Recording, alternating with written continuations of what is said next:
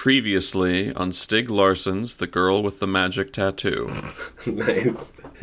Previously on Free my Willy 4, Willy Strikes Back. No, that's a good one. Previously on Gordon Ramsay's This Magic is Fucking Raw! Oh, I love it. The gang fights a vicious underwater marauder who has wounded Kenny in the archives room. Herman concocts a Rube Goldberg esque routine for killing the intruder. After a tough fight against the Sogwin and their shark mount, the gang emerges victorious. Shark teeth are extracted. In some cases, lasting friendships were formed. It's discovered that the Sogwin is a member of the Black Shark underwater retrieval team and was tasked by the Abbey with retrieving a book from the ruins. And that's more or less uh, what happened last episode. Real quick, can we check with how great of a title Underwater Marauder would be? That's my metal band. I love it. Yeah, it is. That is a pretty decent title, though. I will say. So, where we pick up is you are in the archives room. Um, you have just dispatched the Sogwin. You've looted the body. Uh, you came away with the kelp-bound journal, which contained the record uh, f- of the request from a friar to locate the book or a book. You also uh, looted a magical glaive, uh, which we will talk about. I guess we'll talk about it now. The underwater glaive, or the glaive of the sea, I want to say is what the actual actual yes, name Glaive is. Glaive of the Sea. The Glaive of the Sea, which, while attuned to it, uh, you get the normal, like, thrown properties has a range of 60 feet. Uh, once thrown, and once you're attuned to it, the weapon can be resummoned as a bonus action. Um, and then once per turn, when you hit with it, it will do 2d6 acid damage. A weapon that Herman can't throw away because it literally comes back to you. The perfect weapon for Indeed. Herman. Um, the other somewhat quirky piece, uh, the weapon will also periodically pass on to you inane advice. And when I, while wielding the weapon, you feel the overwhelming urge to help uh, protect or serve the common man. So, this often comes at the expense of whatever else you're trying to do. Does this advice come from the wielder of, like, as far as role playing goes? Will that come from the wielder of the glaive, or are you going to come up with advice that the glaive gives us? Or gives the user? Oh, I'm gonna come up with advice. I love it. Yeah. It feels uh, like a not not only am. I going to come up with advice, I've also come up with a voice for the glaive. Yes. Oh yeah, so excited. So yeah, I was really excited about it because it was in my inventory, and then I was like, "Nope, not for me. Don't need any more voices in my head. Thank you very much."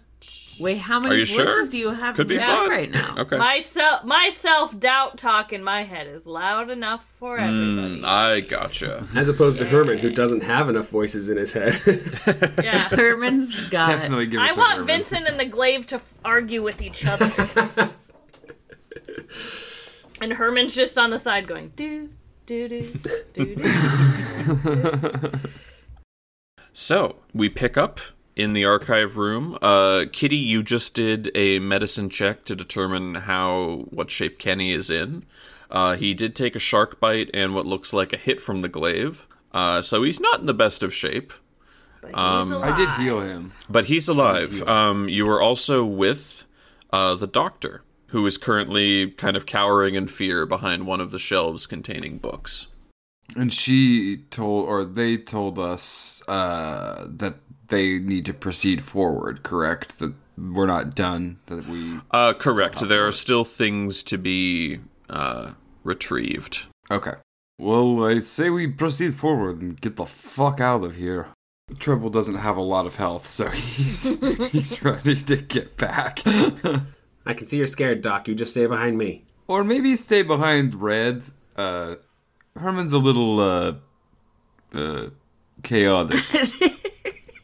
Whatever you do, don't stay behind Treble because you will get murdered. Red is like No, the he, smallest. he will get murdered, squishy and then boy. you'll watch him die in front of you.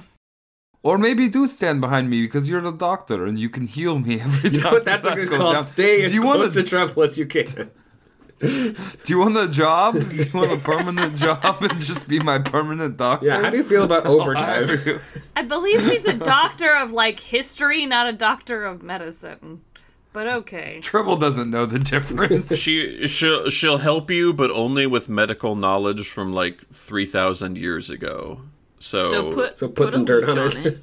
yeah, put some dirt on it. Uh, Bleed you out. So she just starts cutting Just me. leeches. fetch, fetch the Leeches for everything. Yeah. okay. Um, so the way that this is set up, um, you all had basically made it into the first probably quarter of the room. Um, there's still uh, there's still quite a few shelves, and you can't actually see the end of the room uh, stretching out in front of you.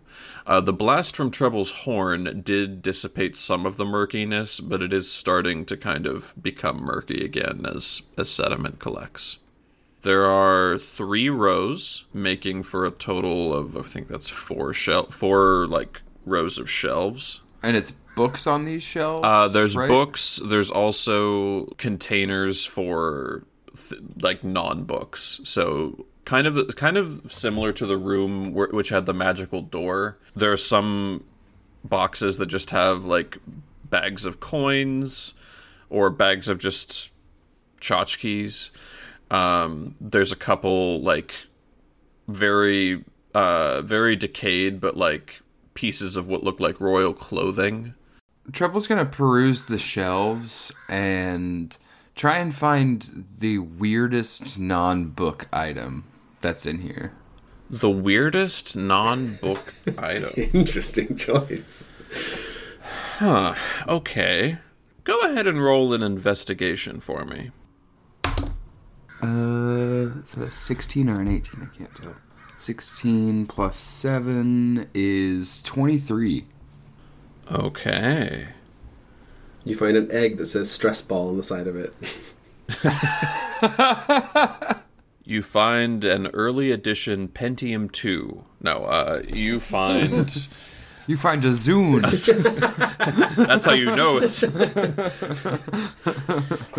You can point to an, a very specific time period from where this came from. No, what you find actually in rummaging through one of the bins is an ornate brass, what looks kind of like a gun or like a blunderbuss. That's Ooh. that's been carved such that the barrel and then the the mouth of the gun is like an open mouth Ooh. with a face that's like yelling in kind of an angry manner.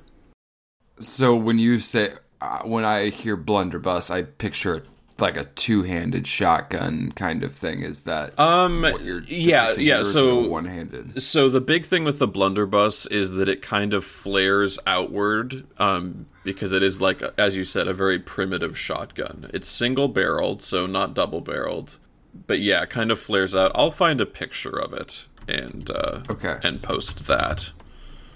Okay. So Oh, here we go. Here we go. So something kind of like. Unfortunately, the quickest image I could find is from Super Mario, so ignore the fact that it's pixelated. Something like this. Ah, okay. Okay. So for our auditory listeners, it looks like a almost kind of like a uh, something you'd find like the pilgrims using, like just a flintlock flintlock gun with a wooden handle and like almost like a trumpet looking uh, head on it. That's a very Okay. a very good way to put that. Uh, yeah, like a trumpet kind of flaring out at the at the end. Um, but it is all Okay. ornately carved. It's like a brass barrel. Okay. Is it in like a, a locked box or anything like that? Um, it might have been at one point. The wood. It looks like there's like the pieces of a box within a dip within a larger box. Um, but the what it was originally stored in has decayed. Trouble's gonna grab that. Okay. And are there any like bullets around it, or does it just look like a decorative piece? There aren't any bullets around it, but you do notice that the gun is actually cocked. All right, yeah. Trouble's gonna grab that and pick it up and take it with him. Okay. Is he gonna uncock it, or is he gonna leave it ready to go? Does go? that mean that he's just carrying around this weapon that could go off in his pocket at any moment? Well, it's not big enough to put in my pocket. I'm gonna be carrying it around, like. Okay, but On it my arm. could. Okay, go well, off well, any here, here's the other thing to consider. Um, assuming that it is in fact a real blunderbuss, it's also been underwater for an undetermined amount of time. So the the powder, the powder, if there is any, is going to be unusable. Yeah. yeah.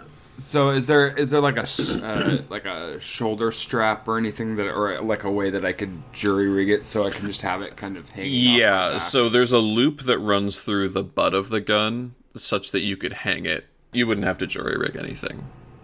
Okay, so I will just kind of s- string that across my back and make a mental note that I want to try and find somebody who can fix this for me. Okay. Um, does anybody else want to uh, search for something weird, or are we are we laser focused here?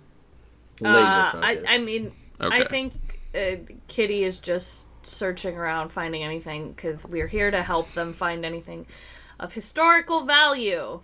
Right. Also, she's just looking for something, anything that looks like, because they said we could keep anything that doesn't have historical value, but it's cool. So, those two things. Kitty's looking for historical value and stuff that will either make them money or help them not die. Okay. Go ahead and roll investigation then. Uh, 14 plus 9, 21, 23. I can do math. I'm gonna say that's twenty three. Uh, 23. I can do math. Okay. So you find on one of the shelves covered in like covered in like this oil soaked cloth, you find a book that is carved with Kebran runes and is coated in gold. Um, I will also add this book to your inventory. Oh, okay. To so make it's not it- a book that I'm giving to the doctor. I don't know. Put it in my inventory first, and we'll. I- I'll- I'll put- yeah, yeah. Let's go with let's go with that for now. But based off of everything you've seen so far, it does look like something the doctor would be interested in. I'll just call out to the doctor. Uh, uh, uh, uh. I don't know if she can hear me. I because she did the bubble before, but I'll just be like, uh, uh, uh, uh like waving my hand and then like waving the book. Uh, uh, uh, it's something. Uh, maybe. So, so the doctor will come over to you and uh, kind of inspect the book, and then she'll make the motion like she's gonna put it in her own satchel. I'll look at it in my inventory later and be sad about what I gave her. Well, I it I guess it it won't be it w- I don't think it'll be that much of a loss to you specifically. Um, go ahead and roll a d20. Four. Four. Okay.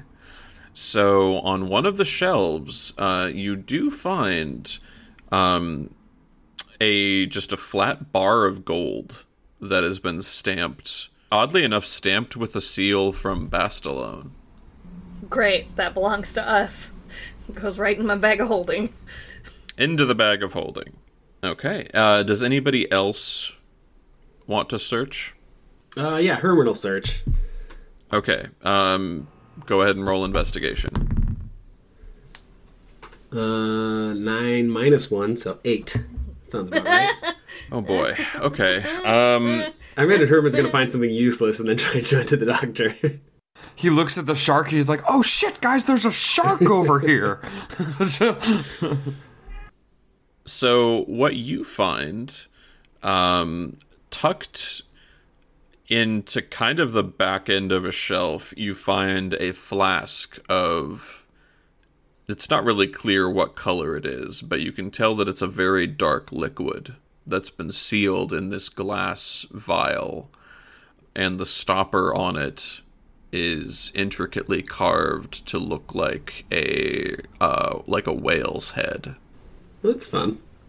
Um, I show it to the doctor. I'm like, hey, hey, doc, is this valuable? She looks at it and then looks at you and then just kind of shakes her head. I'm gonna keep it anyway, and I put it in my. my She's pocket. like, that's the equivalent of a paperweight in this world. It would be at that point where the camera pans back and she points to like a pile of them in the corner. no. Sell those as trinkets. Yeah. Very good prices. The best prices in town. Uh, Red, are you going to be looking for anything? I will look, but I my investigation is shit. I mean, it's better than negative one, I bet. It's negative one. yeah, I was Okay. gonna say, but it's exactly. Ah, what right. Dan, is your Uh, but I intelligence rolled eight a as well? sixteen. Oh, uh, yes, my intelligence is also eight, so Yeah, I got I a was gonna say. Fifteen. Our dumb little boys. They're so, We're dummies. They're so cute.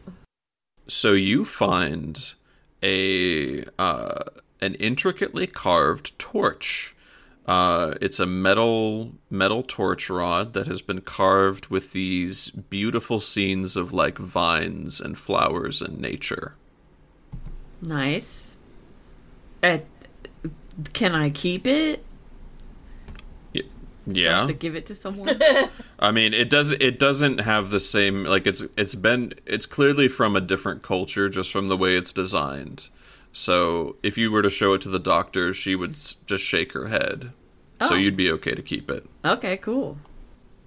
Um, and I will add that to your inventory later. Fantastic.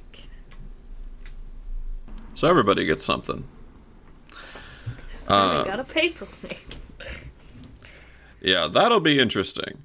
Um, actually, all of, all of these items will be interesting.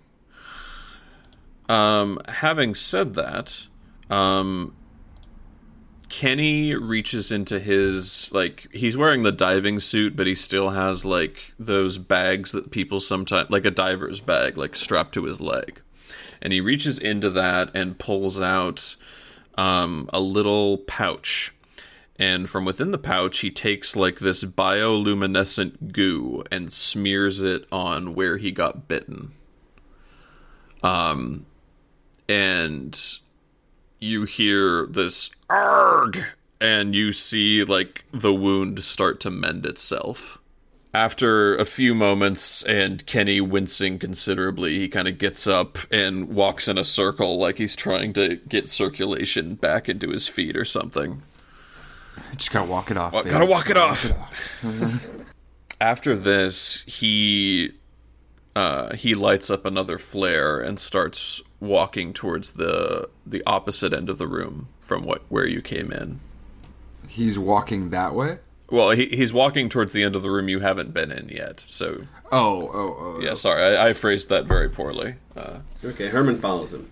At the very end of this room, uh, the shelves stop, and it looks kind of like the what you're seeing was previously hidden, but because of the um, geological collapse, is now revealed. Um, you see rubble, like there was there was a false wall, and behind that you see the edifice for another tomb. Similar art style to the one that you saw before, um, with a couple key differences. Flanking this tomb are a pair of probably 15 foot statues. Uh, one has the head of an ibis, so a stork like bird, and the other has the head of a crocodile. Uh, both of them are carrying large weapons in each hand.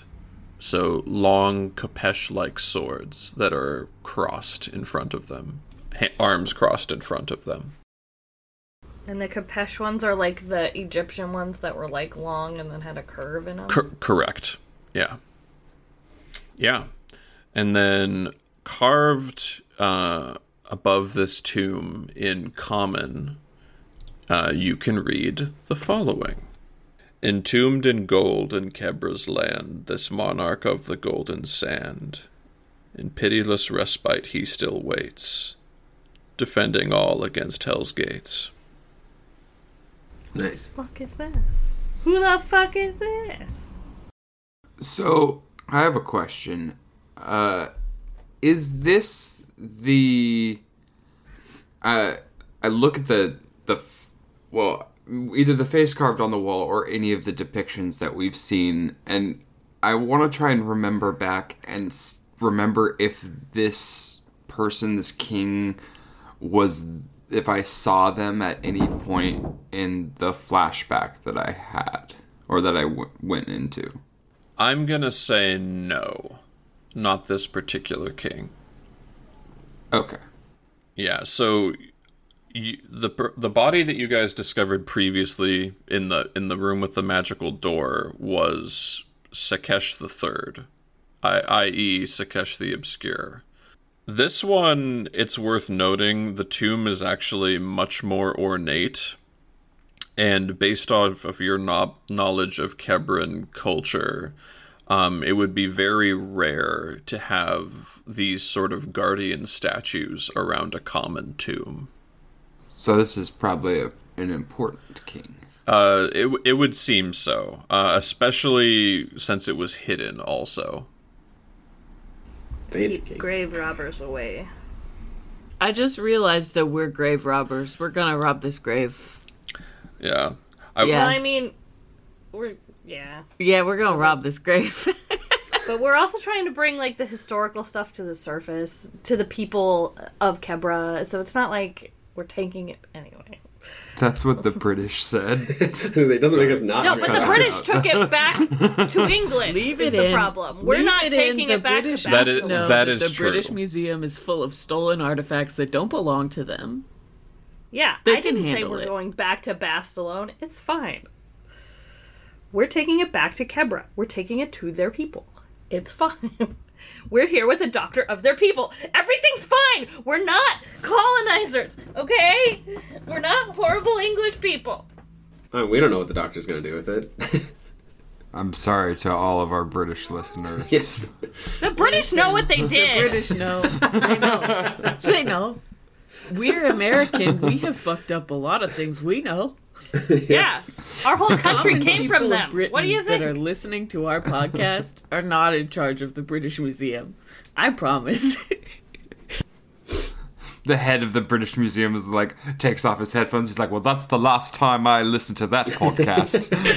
I really like your British accent. I do too. It's, Oh, uh, if only Treble were British instead of, you know, a wild and crazy guy. it's uh, not. he'll Not he'll very he'll get of an accursed at some accent, but point it and is have to talk in a different voice. yes.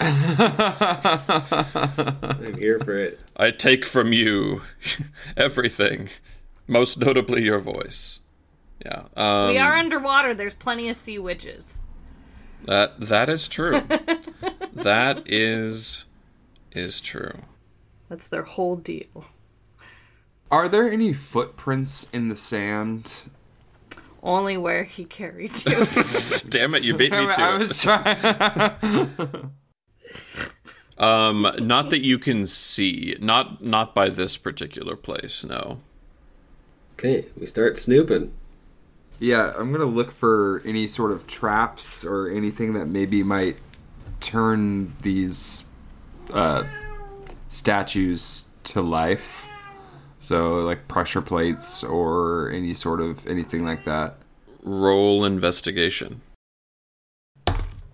You gotta take Uh, a lev- 19. level in rogue too? I mean, gee, What was that?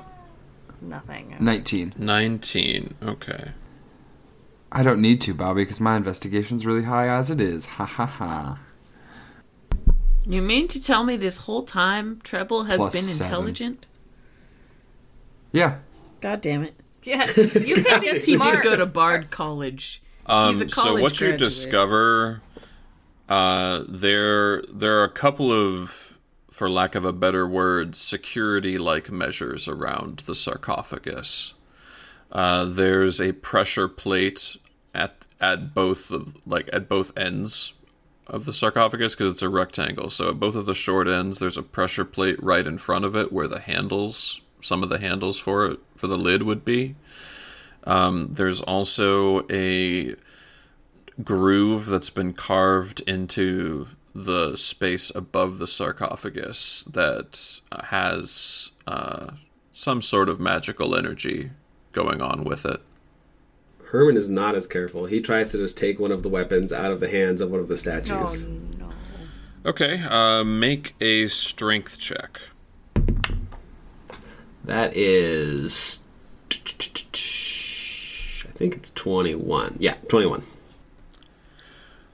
Okay. Um. so. Okay. Um. It's the okay followed by the sigh that always gets me. It wouldn't be an episode without it. No. It, I think I think it would. I think we would still have an episode without you. no, we couldn't. We couldn't do it. We just couldn't do No, it. we I just couldn't go on. We just couldn't. yeah, we wouldn't air that episode. It it loses something. I think. Certain je ne sais quoi. A certain je ne sais quoi, as they say. Yeah. Yeah, sorry, I keep interrupting. No, you're good. Um, so, uh, the thing about the weapons is they're they're quite a bit longer than your average weapon because they're proportional to the size of the statue. So it actually is somewhat difficult for you to rest it. You like pry one of the fingers off of the grip, and then it just like snaps back in place, like a mousetrap, sort of. Um, so you are not able actually to pry one of the swords out of the hands. I had a feeling I wouldn't be able to, but I had to try. You had to try, and that's what counts. That's all that counts, buddy. You at least tried. Yeah, while everyone else is doing important things, Herman's just going to keep pulling this finger and having it snap back in hopes that one of these times it'll stay and he can get it out. Okay. It's like a raccoon. Also, stuck in I a would be worried if a statue has a snap backable finger. That's what bothers me about the whole thing. A smarter person would be concerned about that. All right. Uh, I'm gonna investigate these pressure plates at the edge of the sarcophagus and maybe bring the doctor or Ken, uh, probably Kenny over with me to also take a look. okay. Um. So are you rolling, or are you? Well, I just want to see. Uh, I mean, I just want to see anything that I can pick up on these pressure plates. Like if they were, if we were standing on, them would they trigger the? Do they open the door, or do they trigger the uh, um, statues to come to life? It's not really clear. You can feel a little bit like if you were to press on them very lightly with your hand, it does feel like there might be a mechanism underneath. Okay. Uh, possibly linked to the sarcophagus itself. Hmm. Um, while you're thinking about what to do, uh, the doctor is going to come up, and when she sees the sarcophagus, um, she I mean, it, it, sort of loses uh, impact or loses significance when it's underwater, but she kind of starts jumping up and down like for joy. But because it's underwater, you know, you do the little jump and then you float back down. um, and she immediately signals to Kenny, and you see that she makes the bubble again, but it's just for the two of them. And it lasts about 20 seconds and then Kenny reaches into his his diver's bag, and he pulls out um, a pair of like they look like sacks of maybe gelatin, like this kind of gel-like substance. And he walks up to the sarcophagus and he places one of these bags on each of the plates. And he speaks a little word, the bags explode, and you see this oozing purple, p- pinkish purple goo um, dissipate from the bags and then sink into the cracks below the uh, below the plate, so onto the mechanism. And he gives you a a hand signal treble, and he's like, "Wait a second. And um, you see that for a, se- for a couple seconds there's nothing, and then you notice a ton of bubbles coming out from below each of the pressure plates. And after a few more seconds, um, clearly what Kenny put on the plates was acid because the plates actually float up and are like burned away from the mechanism below. Did they like harvest from like a like an ooze? Because that's why it was jelly, like a gelatinous ooze or a pudding. A pudding, yeah, something, Pudding. something not of this earth. Uh, something, yeah, something nasty. We'll just say. Kenny's just got a bunch of multi-purpose fantasy ooze. Well, I mean, what? Yeah, This is my healing ooze. This is my C4 ooze. My acid ooze. uh, he's got a ooze for everything. That boy's got an ooze for everything. Yikes. Uh, that's a sentence I can go without hearing. I think for the rest of my life. this podcast because it better stay in is all I have to say. Well, that's fair.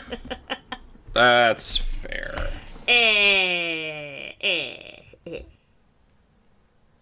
How are we supposed to convince people to listen to our podcast if every time they hear us say, "Oh, we don't even listen to our own podcast"? As Okay, I have okay, I- I have again, remedied I hate that. the sound of my Henry voice. listens to the podcast. I do listen to the podcast. No, Henry does. I, I And I- remedy it. Pro- I am subscribed provides to good our constructive feedback. I am subscribed to our podcast and get a notification every time a new episode posts on Spotify, like all our listeners should. Nobody wants to So I listen know to their when they're own posted. voices. They just don't listen to it. Nobody wants to listen I know to what their happened in the podcast. I was there. so when when those float up, does that do any trigger anything, or did they seem to have like make the trap null? Um, it does seem to have uh, nothing shifts with the statues. Um, Okay. but you do see bubbles rise from the lid of the sarcophagus. Treble knows that it's not going to work, but he's going to like put his rapier in his right hand and have that blunderbuss like tucked under his left arm. Even though he knows it's not going to work, he's like, ah, "I'm not dying again." Okay. Um, Kenny motions after after a few minutes. Actually, the bubbles start to dissipate, and Kenny points to you, Herman, um, and kind of motions for you to take one side of the sarcophagus lid. Okay, I go and I help him lift the lid. Okay. Um, I mean, it's a stone lid, so you're able to maneuver it out between the two of you, but it is pretty fucking heavy. Um, but you maneuver it to the side, and you find the intricately mummified remains of some figure of Kebran nobility. Um, I say some figure because there was a name carved next to the little poem, but it was kind of worn off. So all you could really read was like the characters for N E H, and then the rest is worn off. So Nehet something. But within you find these mummified remains, you find an ornate pharaoh's crown. You find next to it uh, a pharaoh's staff, which the head of the head of it is this carved golden cobra with ruby, well, not ruby eyes, like these black uh, obsidian-like eyes. You also find another book, uh, very similar, in fact, to the one that you found, Kitty. Um, except that this one has been inlaid with malachite instead of gold, but it is carved in the same way. And finally, wrapped, well, partially wrapped and with the pharaoh's hands clasped around it, is an intricately carved khopesh sword uh, made of gold and with a handle of ivory. So I, I just Is the I body holding the sword? Yeah, the hands are the hands are clasped around the handle of the sword. So if you if you recall from the documentary film Indiana Jones and the Last Crusade, when they find when they find yes. that knight, he's got like the he's got his shield and then he's got both of his hands on the sword, like pointing down towards his feet. It's like that. Ah, the historically accurate. Indiana Yeah, Jones. yeah. that, Yes, that, yes, that yes. archival footage. Yeah, archival footage. That's a great way to put it. Yeah. The pharaoh is also clad in an ornate breastplate uh, with this gold and kind of lapis lazuli textures to it. So gold and like a bluish turquoisey color. Carved um, somewhat disconcertingly, there's a giant skull face in the middle of it that's like kind of its mouth is open and like a scream. Like an intimidate, like an intimidation Um, yeah. factor. Like Yeah, like a- like a- This is what you're gonna fucking look like later. Yeah, that sort of thing. Uh, worth worth noting too that same screaming skull is carved into the pommel of the sword as well. Um, I, I look at red and do like the point at my brain for message. I I And- message you. What what's Except for yeah, can mess- you, uh, messages is they're whispers. It's not sending. You don't get it in your brain. You just Eh, hear whispers in d- your d- ear. d- Yeah, well, Treble doesn't know how this spell works, so he just thinks that it shows up in his brain. Um, so, uh, Red, can you uh, the, ask Kenny and the doctor if this is the one that we're looking for? Yeah, I mean, it seemed like from the whole uh, jumping thing that it probably is, but I'll ask him. Um, I messaged the doctor like, "Hey, hey, doc, is this the uh, the the guy we're looking for?" Uh, Dr. Percival almost forgets to respond to you. She's just like, she's making these furious scribblings on that piece of slate stone that she brought with her. Um, but after a second, she kind of shakes her head and comes back to reality. And she looks at you and she's like, okay, so here's the thing. Um, we didn't know that this tomb existed. Um, this is an unprecedented archaeological find. We thought that, uh, and she points to the sarcophagus, we kind of thought that this was just a, a folklore sort of thing. Um, but in in reading these inscriptions, and she points to the side of the sarcophagus, which has like more detailed but very old Kebran script in it, so equivalent to like hieroglyphs, basically. Um, according to this, this is the tomb of Themenahek, the intolerant. He hadn't. He couldn't eat dairy. He, yeah, uh, well renowned for his legendarily poor temper and and lactose intolerance. But nevertheless, uh, perhaps that's why he was so furious in battle. Um, Couldn't eat cheese. No, he was the worst. He's lactose and gluten intolerant. Yeah, anyway, Yeah, that that would make me pretty mad too if I I, I couldn't eat cheese. He uh, famously he's the son of Thumanos the Insufferable. Um, really quite an unpleasant family by all by all accounts. Nevertheless, um, truly a a magnificent archaeological find. Um, the uh, the sword there uh, is called the Sunbreaker. Truly a uh, a magical artifact of no small power. Um, it will have the pride of place uh, once it gets back to the museum. And to say nothing of all the rest of this stuff, kind of gesturing at the contents of the uh, of the sarcophagus. Okay, I, I turn back to Treble and I'm like, this isn't the guy we were looking for because we thought this guy was apparently a fairy tale, but he's actually real, so we're pretty excited. He's Perfect intolerant. synopsis.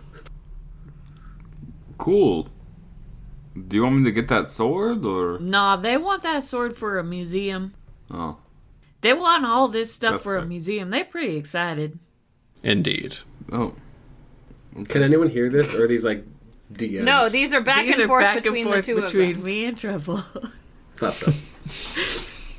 Yeah, these are D. These are brain D or uh, ear I'm DMs. up in Trouble's DMs. yeah. Yeah.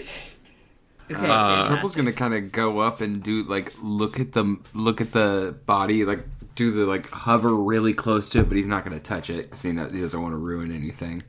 But he's gonna like hov- hover really close and like look at it, kind of squint and like just look at the mummy. Like a dad What's supervising so another dad at a about it? barbecue. Yeah, Yeah, exactly. dead. you, you're gonna you're gonna flip that mummy anytime soon, or uh, we're just gonna let it sit there. Get it kind of. Grill marks. Yeah. get it kind of black and It's an interesting choice for those grill marks today, bud. You know, but you know, this is your grill. I don't know that I would have mummified it that way, but uh, But you know, that's it's your house. it's your your house. grill. oh, you you grill your mummies with the lid open? Uh, see, I usually. Do Uh, I like to have a crust, so uh, yeah. Uh, so in doing that, go ahead and roll perception. I can do that. The mummy reaches Ooh, up, I can chokes do her. that. Gives you another flashback sequence. Uh, nine. A nine. Okay. Um, you do not notice anything out of the ordinary. It's just a cool ass mummy. Yeah. Oh, actually, I guess that's not totally true. It, the mummy does have a bit of a death mask. So, carved out of what looks to be porcelain. Um, just has a, the mask kind of like you've all seen Tutankhamun's mask. Nowhere near as ornate as that. Think of that, but just like made out of this flat white stone, um, unblemished and inlaid a little bit with silver around the eyes and nose to give it a shape and an outline. But Is the is the head of the mummy propped up at all? um, it's it. So the body appears to be resting on like a little slab within the sarcophagus, so it it just looks flat. Okay, so Treble's gonna look at Herman and is gonna give him like the motion of like, watch this. No, no, no, no! Don't desecrate this man's grave. He's gonna take the wig of the vampire off of his head, and he's gonna put it on like as, as carefully as he can. He's gonna put it on the mummy. I think that's great. I think Red looks at that and goes, "Nice." right? Interesting. Um, so even in rigor mortis, the mummy's arm starts to rise off of off of the sword to cover half of its face. Oh yes, Face palm is so upset. Um, which actually so happy. sort of works out for you because it does make the sword easier to uh, to get. Um, what you But notice also, though this in mummy doing is that- alive, guys. What you notice though in doing that, the there is a signet ring on the mummy's finger, or one of the mummy's fingers on the right hand. Does it look like the ring that I have on? Uh, it looks very similar art wise, but this ring appears to be made entirely of like a smoky quartz. So it's partially not quite transparent, but a little bit transparent. Can I? Um, is any is, is anybody gonna be upset about the fucking mummy moving? Like, what does the doctor do?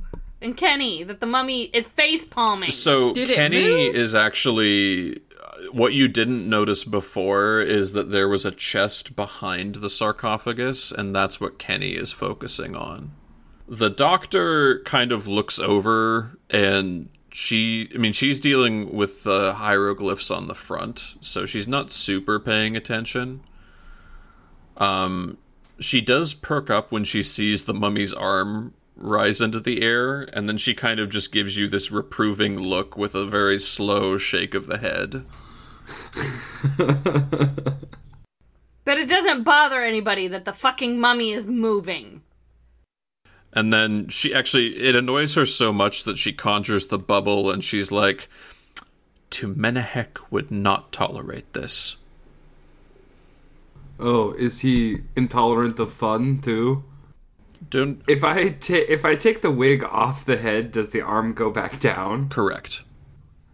So Joe's gonna make it dance by like lifting it up and putting it back down, and lifting it up and putting it back Oh down. my so it just looks like he's like moving his Oh arm. my god. Um, Statues are gonna come alive. I love can it. you do me a favor and roll a? Uh, Roll initiative. Yeah, you know Roll how like the, the ring wraiths like just stabbed through the beds. That's what these mummies are, or the fucking statues are gonna do to us. They're just gonna stab right through us while you fucking make the mummy dance. Can you roll a dex save? Actually, Before I do, because I'm making it dance, can I roll performance? And if I get high enough on performance, do I get advantage on my dexterity save? Ow! let's cross that road when we come to it. Why don't you roll first and and see? Uh, 19. God damn it! Is that performance or dexterity? Yeah, sure. Why not? Yes. uh, that is a 25. So everybody is super impressed by my performance. Yeah, impressed. I'm so sorry, Henry. I'm so Okay, so sorry. so what what's gonna happen actually? Since you rolled as well as you did, um, you notice that one of the swords falls from the statue with the crocodile's head, and you notice that the hand that dropped the sword shifts ever so slightly, and you hear Stay your hand, Um of Bastalon. oh yeah, your name is um. Do not disturb the body of our lord. Do we all hear this, or Oh. just him? No, you all hear it. Like, there's a visible shockwave in the water for how booming that voice is. well, Herman was very interested in those weapons, so I think Herman runs over to pick it up. Okay, okay. Uh, I will talk to you about getting that added to your inventory later. Nice. I thought you were gonna say, "I'll talk to you about that bad decision in a minute." Well, yeah, that too. Um, anyway, uh, let's not wallow in our grief. Uh, Uh, okay, so Tre- Trevor will heed the warning and take the wig off and put it back on himself. wait, you were wearing the wig this whole time? Yeah. the wig and the cloak. so, you're telling me that you went through this entire dungeon with your hand in front of your face? Uh, that is correct. He's been like stalking around this whole dungeon, just like with his hand in front of his face. fucking, fucking fuck. I can't believe this has happened to me. I can't believe you came up with those items. Okay, one, I, def- I I think that they're great items. I they aren't game breaking. and They add flavor. I they're just can't great. believe that you, as a character, would have done that for this entire. Yeah, actually, whatever. I think whatever. that's I, great and I believe it. incredible, and I think everyone should go make some fan art of of this. of Treble sneaking through an underwater dungeon with his hand in front of his face. Wearing a very bad Dracula wig. Yeah. And yes. a Dracula Mm-hmm. cloak. I think that's good. As so, that was the crocodile statue speaking to you.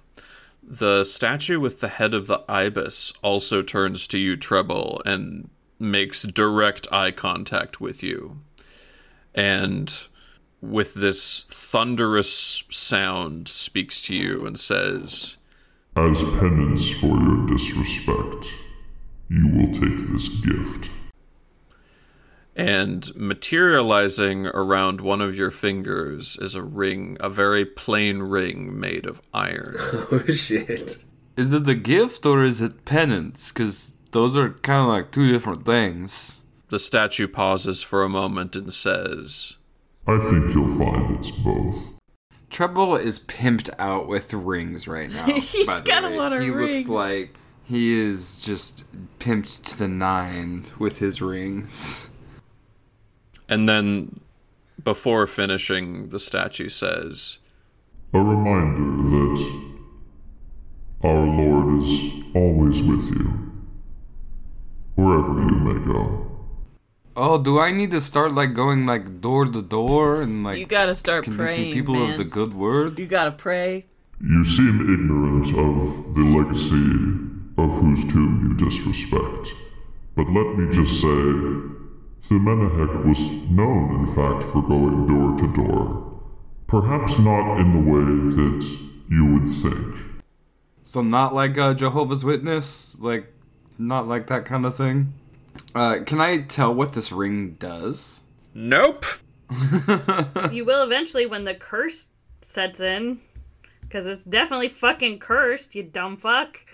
Oh, how I sorry, I won't fuck with your episode. Anymore. No, no, no. It's it's cool. It was, it's it was something. Uh, it's fine. It's fine. It's No, it, it I, won't. I was gonna do I was gonna do more, but we can we can proceed Oh, we can proceed onward. well, now I This is kind of want to know. died. Is this how you died? So, well, in Treble's in Treble's mind, a third ring has just been added to his finger, and so his eyes, he's like, "Well, fuck it, I see a fourth ring right in front of me." No, So- no. So he's gonna reach down and try and. Oh, okay. So actually, I was kind of hoping you'd do that so that we could get this sequence. Um, after watching what you what has just transpired with the ibis-headed statue, uh, Doctor Percival comes up to you, and just as you're about to grab the ring, she like grabs your wrist and gives you like a firm a firm head shake. Um, and she takes from she also has like the diver's bag and she takes from that um a scroll and unrolls it and it's basically it's like just a thick piece of paper with these runes carved on it. And she takes another little bag full of like it's kind of hard to tell it's some sort of powder but she places the powder on this on this uh, parchment. And you see her make this intricate sign and this bright yellow flame just shoots up for a second and the runes on the page start glowing um, you can make an arcana check if you want to find it out if you want to take a guess at what she's doing I mean, I'm going to from far away, being like, well, what the fuck is she doing? I I got a five, so I do not. I got an 11. I'd probably also don't. You, yeah, you don't. Uh, uh, but after a moment, the flame dissipates, and uh, Dr. Percival herself actually reaches in and very carefully removes this ring um, and places it in in her satchel. She also has made some sort of hand signal to Kenny to start taking things out of this sarcophagus. Um, and they're moving with very clinical precision. Like, clearly, these are trained professionals who have done this before. Yeah. Uh, can I make like the the motion of the bubble around our heads to like ask her question? Uh, yes, yes, you can. Um, and she will pop it. Uh, so you can ask your questions. Um, Do we? Uh, uh, I'm guessing we're gonna leave the body here. Uh, are we just? Uh, are we just looting the tomb, or or or, or, or are we? Uh, what are we doing? No, I'm. Everything will go. Uh, we we prepared for the possibility of finding a preserved or partially preserved corpse. So Kenny has brought his own. Uh, we've used this before. It's a very specialized device for for hauling uh, remains, interred remains like this. Uh, we will be storing each of these items, and she points to the crown and the book and the armor. We'll be storing these in one place. Uh, the sword, and she points to, uh, yeah, the ornate sword will be coming uh, with us in a separate container. The body, Kenny will handle himself. Um, the staff we probably will not take into the well we'll keep it. Uh, we won't study it any further though. It has somewhat of a of a malevolent reputation. Um, uh, but you're not worried about the the talking statues or the, the, the movie how the mummy was a, a moving and and uh, maybe has sentience Uh, no. No, I'm not. Um, what you just witnessed, I performed a rite and communed with the dead for a little bit. Um, I've made peace.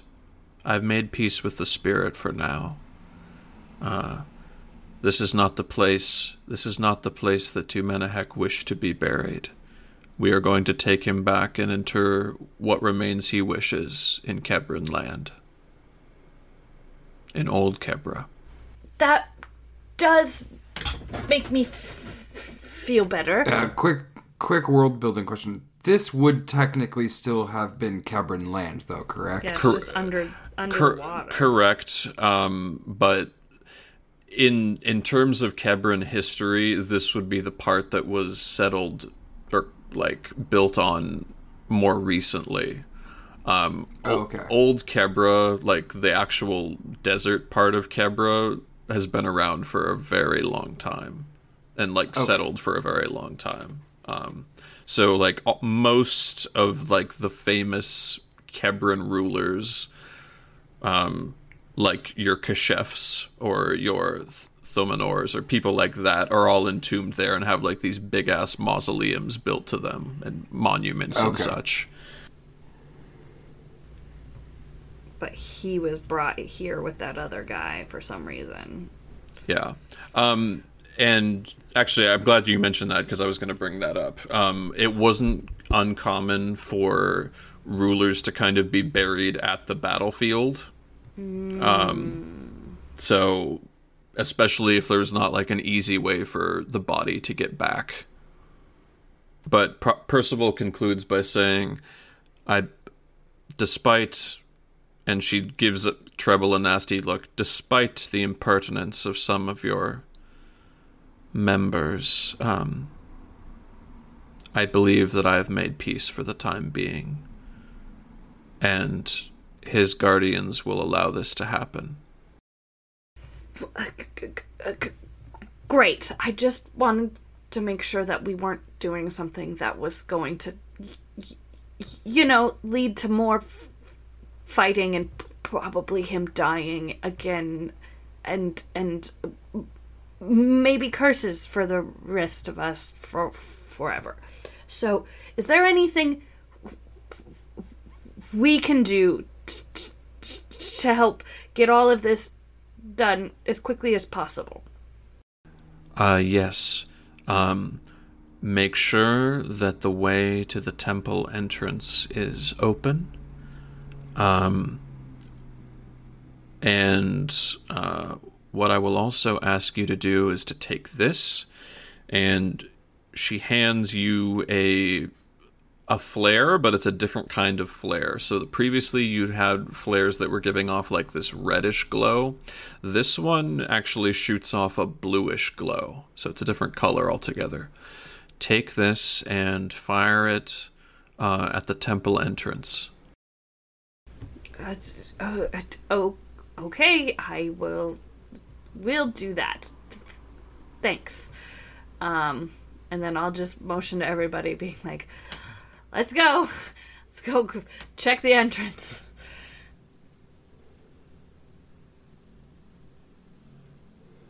When you reach the entrance, go ahead and uh, roll perception. Well, actually, actually, I take that back. Uh, are you gonna pop the flare first, or are you gonna like, yeah? What do you? Well, I mean, I I would make sure, like, because she said make the door, make sure the door is open and everything. And I know that we the the the maybe that team is still down here somewhere. So yeah, I before I'm like drawing a big attention to myself with a flare because I can see in the dark. I would first look around, just making sure that like everything is good to go. We are we are def- strike team alpha defense for this lady and Kenny. So mm-hmm. I'm gonna make sure that we're not like as soon as they get to the front that they're gonna get stabbed. Gotcha. Okay. So it, yeah. Uh, 18. What am I making? Perception? Uh, yeah, perception. 18 plus 8. 26. Okay. Um, actually, I'm not even sure if that is perception. I always get that fucked up. Uh, can you actually roll survival, or is that going to be the same for you? Oh no. Survival will be much different. Survival's plus 2. So if we take that 18, it's a dirty 20. Oh, okay. Well, that's fine. Um, so what you notice, you do see two sets of footprints that are new, um, but they are walking away from the temple that you're in and down the steps. Do they look like any of the footprints we saw previously? Yes, you see uh, the webbed foot, and you see uh, a booted foot. Maybe we scared them off by killing their shark man, and they're running away. Who can say? Um, if there's nothing else, though, popping the flare will allow uh, the goblins above to maneuver the boat and actually lower like this basket into the water so that things can be put into it.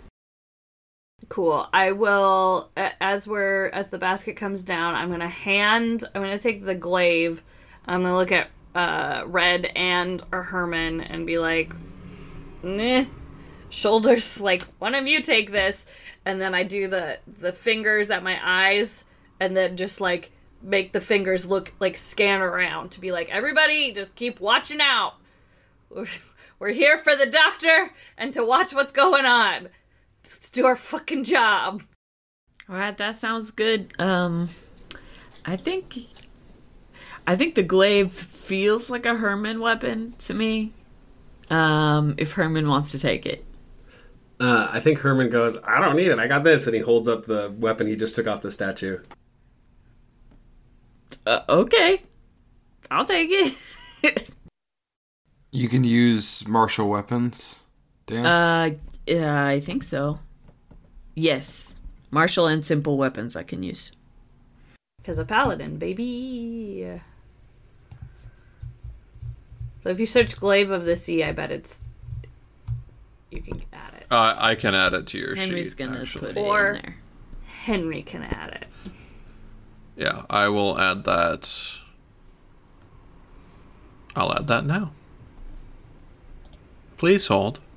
Please hold while I add magical item to your character sheet. Your item is very important to us. okay, it has been added. Basically, what happens is Kenny very carefully maneuvers the body into.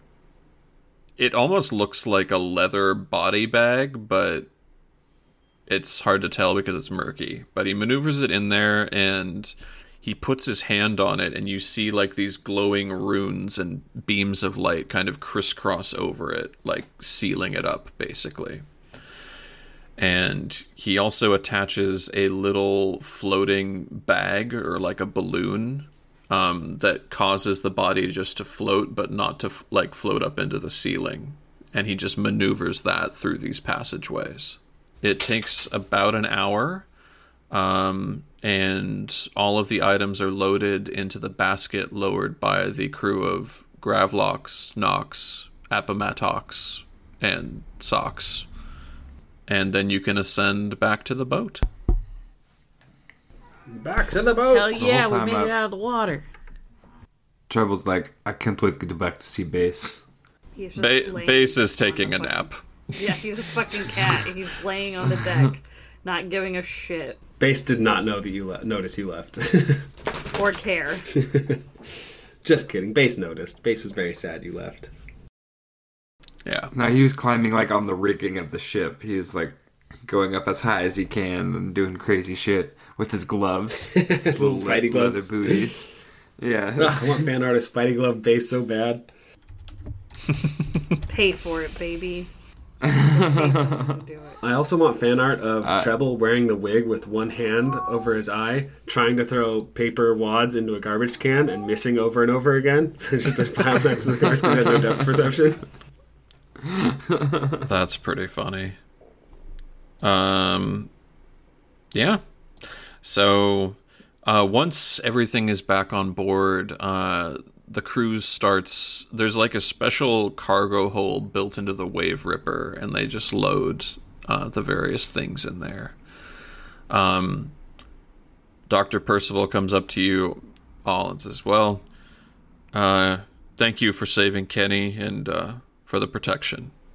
Uh, we didn't expect to find uh, this a find of this magnitude and this cultural importance.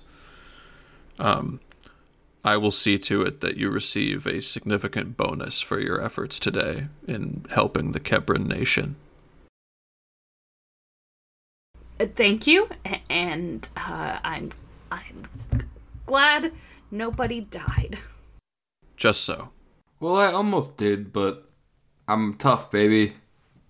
And he starts recounting the tale to base of how he almost died, but like he's making it super dramatic and it's like I was in the shark's mouth and I was I was punching it over and over again and it's just super exaggerated. Mm. I like this. There's really no downside to this lie because it's to a cat. Yeah. Everyone knows it's okay to lie as long as it's to a cat. As long as you just lie to a cat, it's fine. That's what cats are for, right? Holding your lies. For you to lie. for you to lie. cats, cats are repositories for your lies and deceit. That's why they give no shits about like the real world, because they're just fed lies their whole life. So, the Wave Ripper makes a nice little U turn and uh, starts heading back to Kuru. Thank you for tuning into this week's episode of Dial M for Magic. Your cast, as always, was Jordan Fugit as Treble, Bobby K. Kuffner as Kitty Bradley, Dan Rogland as Red, Nathan Pierce was the voice of Herman Cranberry, and our esteemed dungeon master was Henry Rogland. We want to thank our fans for bearing with us as we took a week off. Just had some things come up in life, but we're right back at it again and super excited. This was one of my favorite episodes we've done in a while, and the next one is equally as funny. So I'm looking forward to sharing more with you. If you've got some time, make sure to head over to our Patreon and take a look at all the things that we have to offer there. We're starting to get on a new schedule for our early releases of our episodes, as well as you'll get the unedited episodes. And this is a work in progress. You know, I'm learning as I go with this editing, and I've really enjoyed it. I've got some really fun things coming down that I'm looking forward to, and I'm really looking forward to to learning more as I go. So thank you for bearing with me during that time. Our next episode will be coming at you on October 13th, and we look forward to seeing you then.